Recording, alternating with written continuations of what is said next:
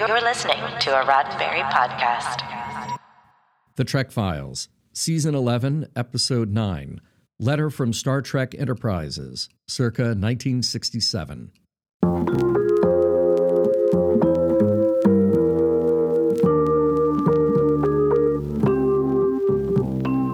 Welcome to The Trek Files, a look into the archives of Roddenberry Entertainment from the personal files of Gene Roddenberry. And now your host, Doctor Trek, Larry Nemecek.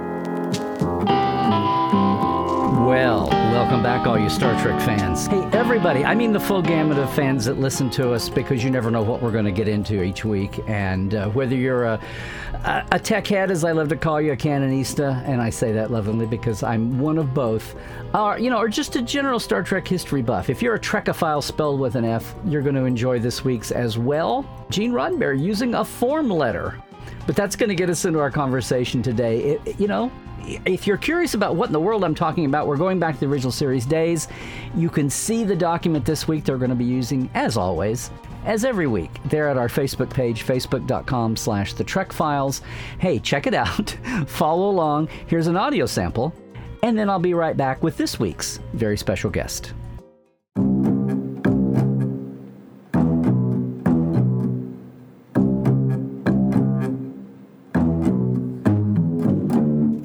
Mister Rudolph, we here at Star Trek have read and enjoyed your fanzine so many times, we wanted to send you a complimentary copy of the first issue of Inside Star Trek, the official and first Star Trek newsletter. Hope you enjoy it as much as we have yours so many times in the past.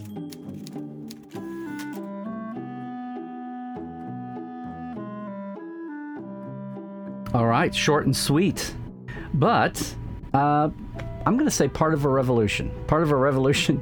If Star Trek is a revolution in science fiction media for the masses on screen and pop culture, part of that revolution is in the way that not only did it market itself, but the way it tried to meet fans halfway.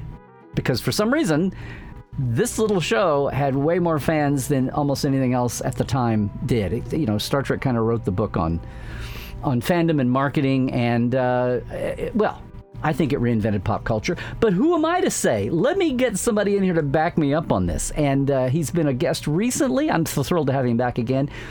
Um, out of the worlds of uh, home video and licensing and marketing and the journalism, uh, the first generation of uh, Star Trek dot com also, and a longtime friend of mine, good friend Tim Gaskell. Tim, welcome back to the Trek Files. Larry, thank you. Thank you for having me back. Very generous of you.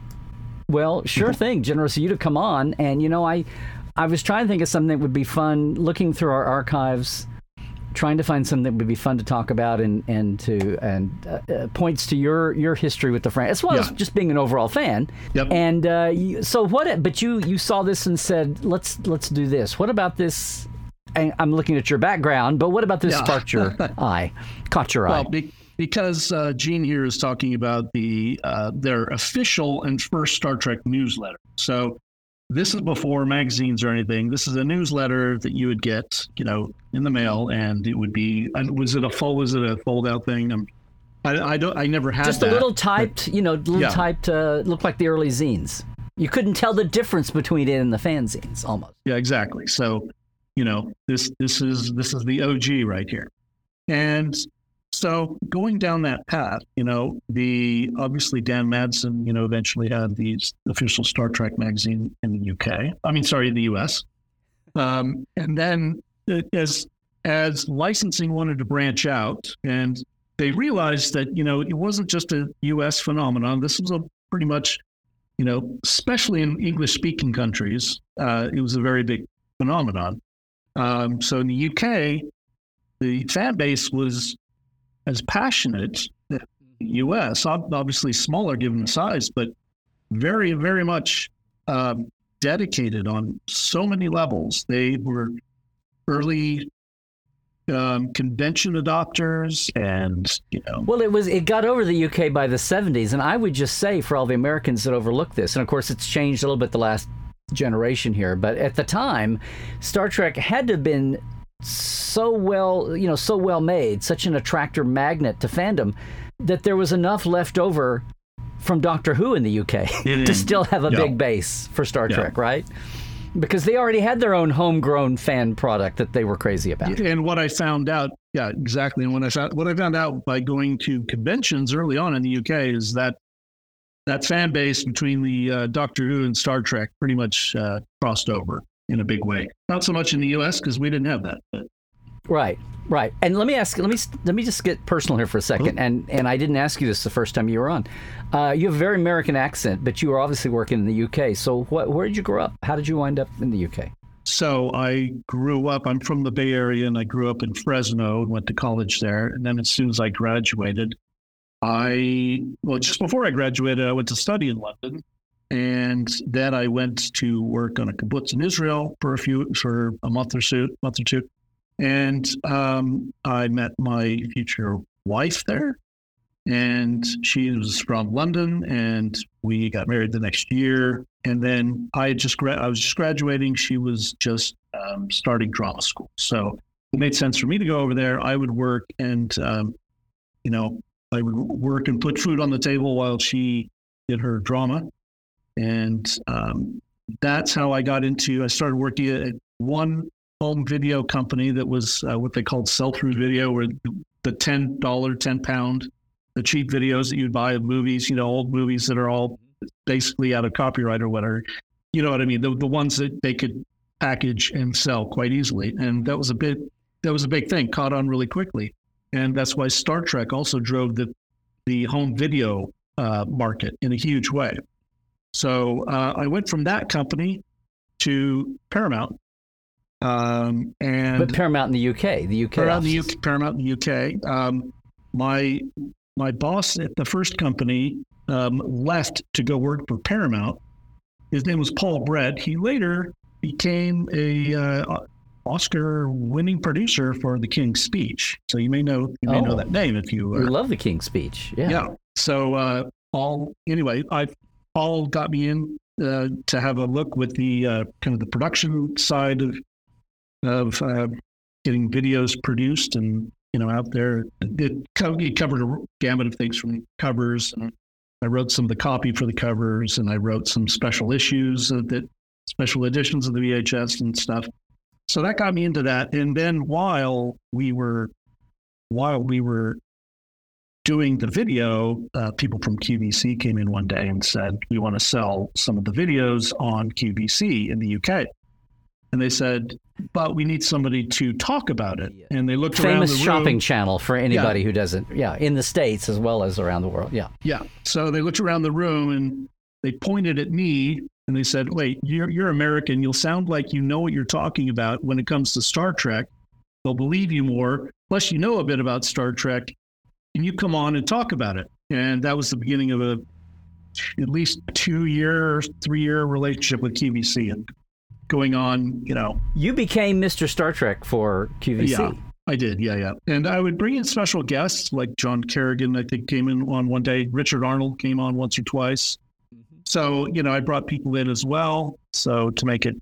Now, wait, wait, wait, wait a minute. Let me back up. Yeah. You just said that you were among all these Brits and they said, "You're the American with the American accent. You'll sound like you know what you're talking about." Is it just the opposite of what we think when we have a Brit over here talking and we think they're the expert? Just that automatic. Absolutely. When it comes to cultural things, you know, they will look at American culture. They won't look to an American for the kind of the kind of a A, a voice of reason or voice of knowledge when it comes to that stuff. And, you know, they're not often wrong, but, you know, so that was, that was a, that was a good fit. And also that's kind of why they got me to do the fan club as well. Um, so it did, it did, did, it did work in my favor. You know, it didn't always, you know, cause sometimes for the time little, that there was a, yeah. and, and for a while there was a license. Now they've consolidated to a global, but for a while in yeah. the nineties and the aughts, there was a yes. licensed fan club in the U K and Germany. And I mm-hmm. want to say Italy and France and I think Australia. They did. Yeah. And uh, so my, my remit with getting hired by the fan club, the, the nation just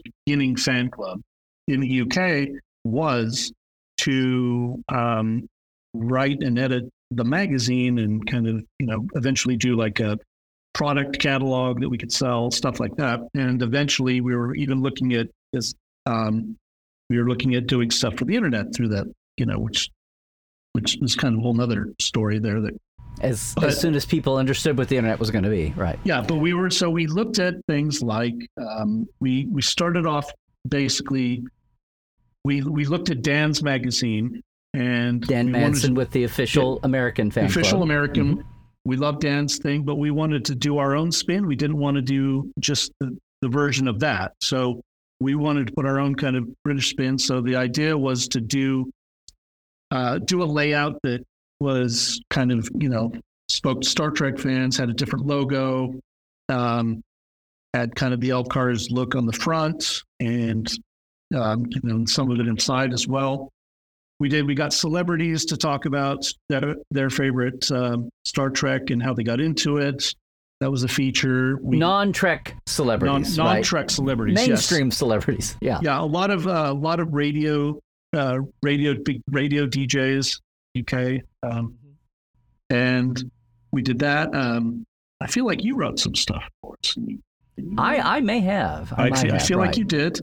Um, So we, I can't remember how many uh, issues we did, but we, we went as long, as long as we could, and it was um, it was a lot of fun. And it, at the yeah at the same time, while I was doing this, I was also going, uh, you know, I'd been doing Q V C, the magazine, just coming out of Paramount Home Video, and I started my life going to conventions, and um, I went to my first one when I was still at Paramount Home Video, and it was up at.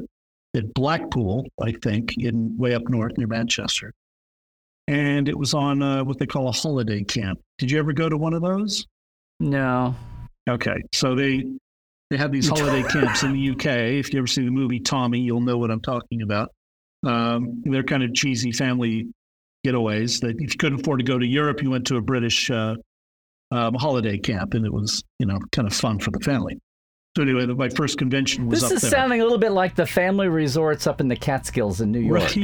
Yeah. Yeah. yeah, exactly. But the okay. entertainment, you know, we, we didn't have yeah. didn't have good comedians. That was the only thing. Um, but so that so basically, I was getting every I was I was I was in touch with, you know, the fans on a daily level because they were writing to us. People like you know, uh, Mister Rudolph and all that. They were writing to us. And it was it kind of, I was kind of overwhelming. I couldn't even respond to everything because I was trying to write a magazine, do all this stuff, and it was hard to because you did if, if it was email, it was easier. It was much easier to respond. But I was getting back then it was just letters. So we got you know people praising the magazine, people criticizing the magazine, people telling us what we could do better. You know what we what they you know kind of their wish list of what they wanted. They had people just asking genuine questions about the show and. What does this mean? What is that episode about? You know, yeah. Um, can you get, can you get so and so to be interviewed? That kind of thing. Um, so that was that was a lot of fun, and that's where I kind of saw the you know the the, the Mister Rudolphs of the world, um, you know, kind of coming at us with with their love of Star Trek. Because I had the commu- I had the American magazine after uh, yeah, I'd done the companion book by then, and the American magazine started in, in uh, my end of it from ninety-eight, and then the last seven years it existed. So we share that world. What amazes me, getting back to our letter, this our document this week, is this all seems very typical now, but this is we dated this. It doesn't have a date on it, but it's got to be nineteen sixty-seven because that's about when they started the in-house newsletter, and it looked about like this. We've we've had them on the show before. It's been our document before. You couldn't tell it much different from a typewritten fan fanzine, right? right. Yeah. And they've already come up. Gene and Majel have started Star Trek Enterprises, which very quickly became uh, Lincoln Enterprises. But if if it was flat, if they could, if they would sell a script or an in-house manual or photos, certificates, you know, if it was flat, they would mail it. Film clips mm. and patches.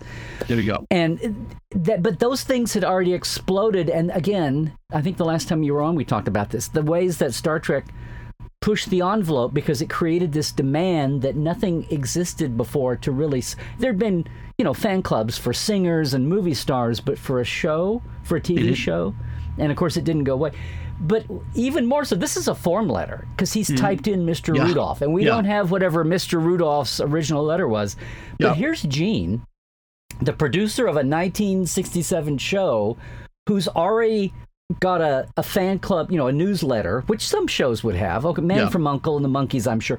But here's, they're doing a newsletter plus a catalog to buy stuff. And they're savvy enough to say, I'm sending these both to you because you wrote us a fan letter. Mm-hmm. Here's a cover letter with these two things. And I'm the executive producer of the show telling you all this. Yeah. Well, because this guy had a fanzine. Yeah. So. Yeah, and I'm, but I'm just saying that's got to be... Yes, he was a fanzine editor, so he was a...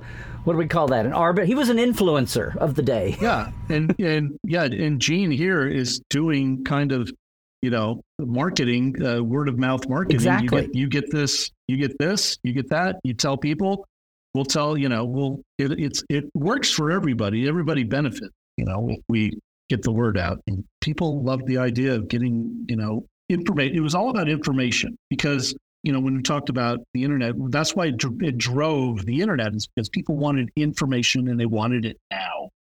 And yeah, well, what did Rick Berman say that porn and Star Trek built the internet?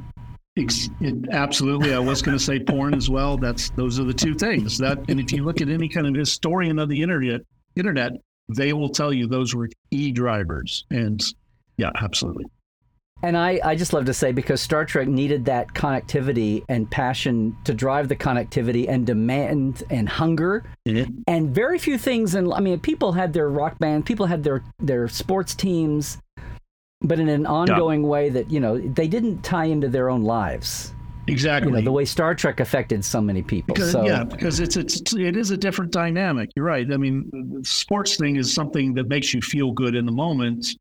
Um, where Star Trek is something that stays with you. You think about it a lot. You know, you you go back to it, you revisit it. You you want the you want the background, you want the information, you want the inside scoop, and that's why these fanzines were were so beloved by by people. Yeah, it just it just amazes me that within a year of you know, Gene went from the constantly working writer to someone dreaming of having his own show so he could sit back, relax, and collect some residuals as a creator and not have to, you know, do one-off mm-hmm. scripts. And within just two or three years, he went from that to being a producer to realizing he had something special here. Mm-hmm. And, you know, some might look at this and say, oh, look how he's huckstering it. But this is what we do all the time now. We have, you know, produ- not just actors now mm-hmm. and stars, but producers and writers are out with their socials. They're on TikTok. They're doing TikTok, and they're and they're all and they're talking about other brands. They're talking about, you know. I'm uh, I'm just it just I mean you, we can look at this and go, yeah, he's he's being very smart and savvy here. But how how often did anyone have the platform and the numbers to come up with? Nobody yeah. did this before. This is then early viral marketing. Early viral mark. I, I just the fact that he's sliding things in that envelope and sending it back, yeah. uh, just is amazing. Yeah, amazing yeah, yeah. to me. Well, we have a lot to be appreciative. You know, we based on this, you know, we we look at how much of our lives it's affected. This this one man, this one man's idea, and we we've been like part of it for most part most of our lives. You know, it's uh yeah. Again, people. You can jump in and say, well, he's being consumerist and commercial here, but if you think about all the lives affected by this guy and everyone who followed his footsteps and the yeah. show and what he created, uh, you could say it's given a lot of people livelihoods. You can say it's, you know, driven the cultural and technological uh, look of our lives, too. But um, just going back, that's what I love about our show, and, and even though we have eighties and nineties events, looking at things in the sixties um, that didn't exist before Star Trek either invented them or inspired them, or forced the need for somebody, you yeah. know, to invent it. it absolutely. Anyway, even when it's just marketing, as uh, somebody from across the pond like you has an extra. Uh, not well, you grew up across the pond with Star Trek yeah. and then came back yeah. over yeah. Um, to spend many years here. Well, Tim, this has been awesome once again. Um, Thanks for coming in and uh, not just echoing my mindset, but adding a lot of your journey there, too, yeah. and uh, reminding everybody that Star Trek is global. And um, uh, well, I'd love sometime down the line to get more into this. I'm, yep. I'm always fascinated because we have a lot of, of members in my community from around the world, and I always appreciate getting out of our American, you know, ruts and remembering what the rest of the world is uh, thinking about Star Trek. So maybe we can do that sometime down the line, too. Absolutely. The Trek Files is produced by Roddenberry Entertainment, and all of our documents, plus your chance to comment, of course, are available at facebook dot com slash the Trek Files. Now, for more deep diving of Star Trek behind the scenes like this, visit Doctor Trek and Portal forty-seven. Uh, yeah, that's me, at Larry Nemecek dot com, which is also where you can link in for all the new Trek Files swag and shirts at our TeePublic shop, too. Trek well, everybody.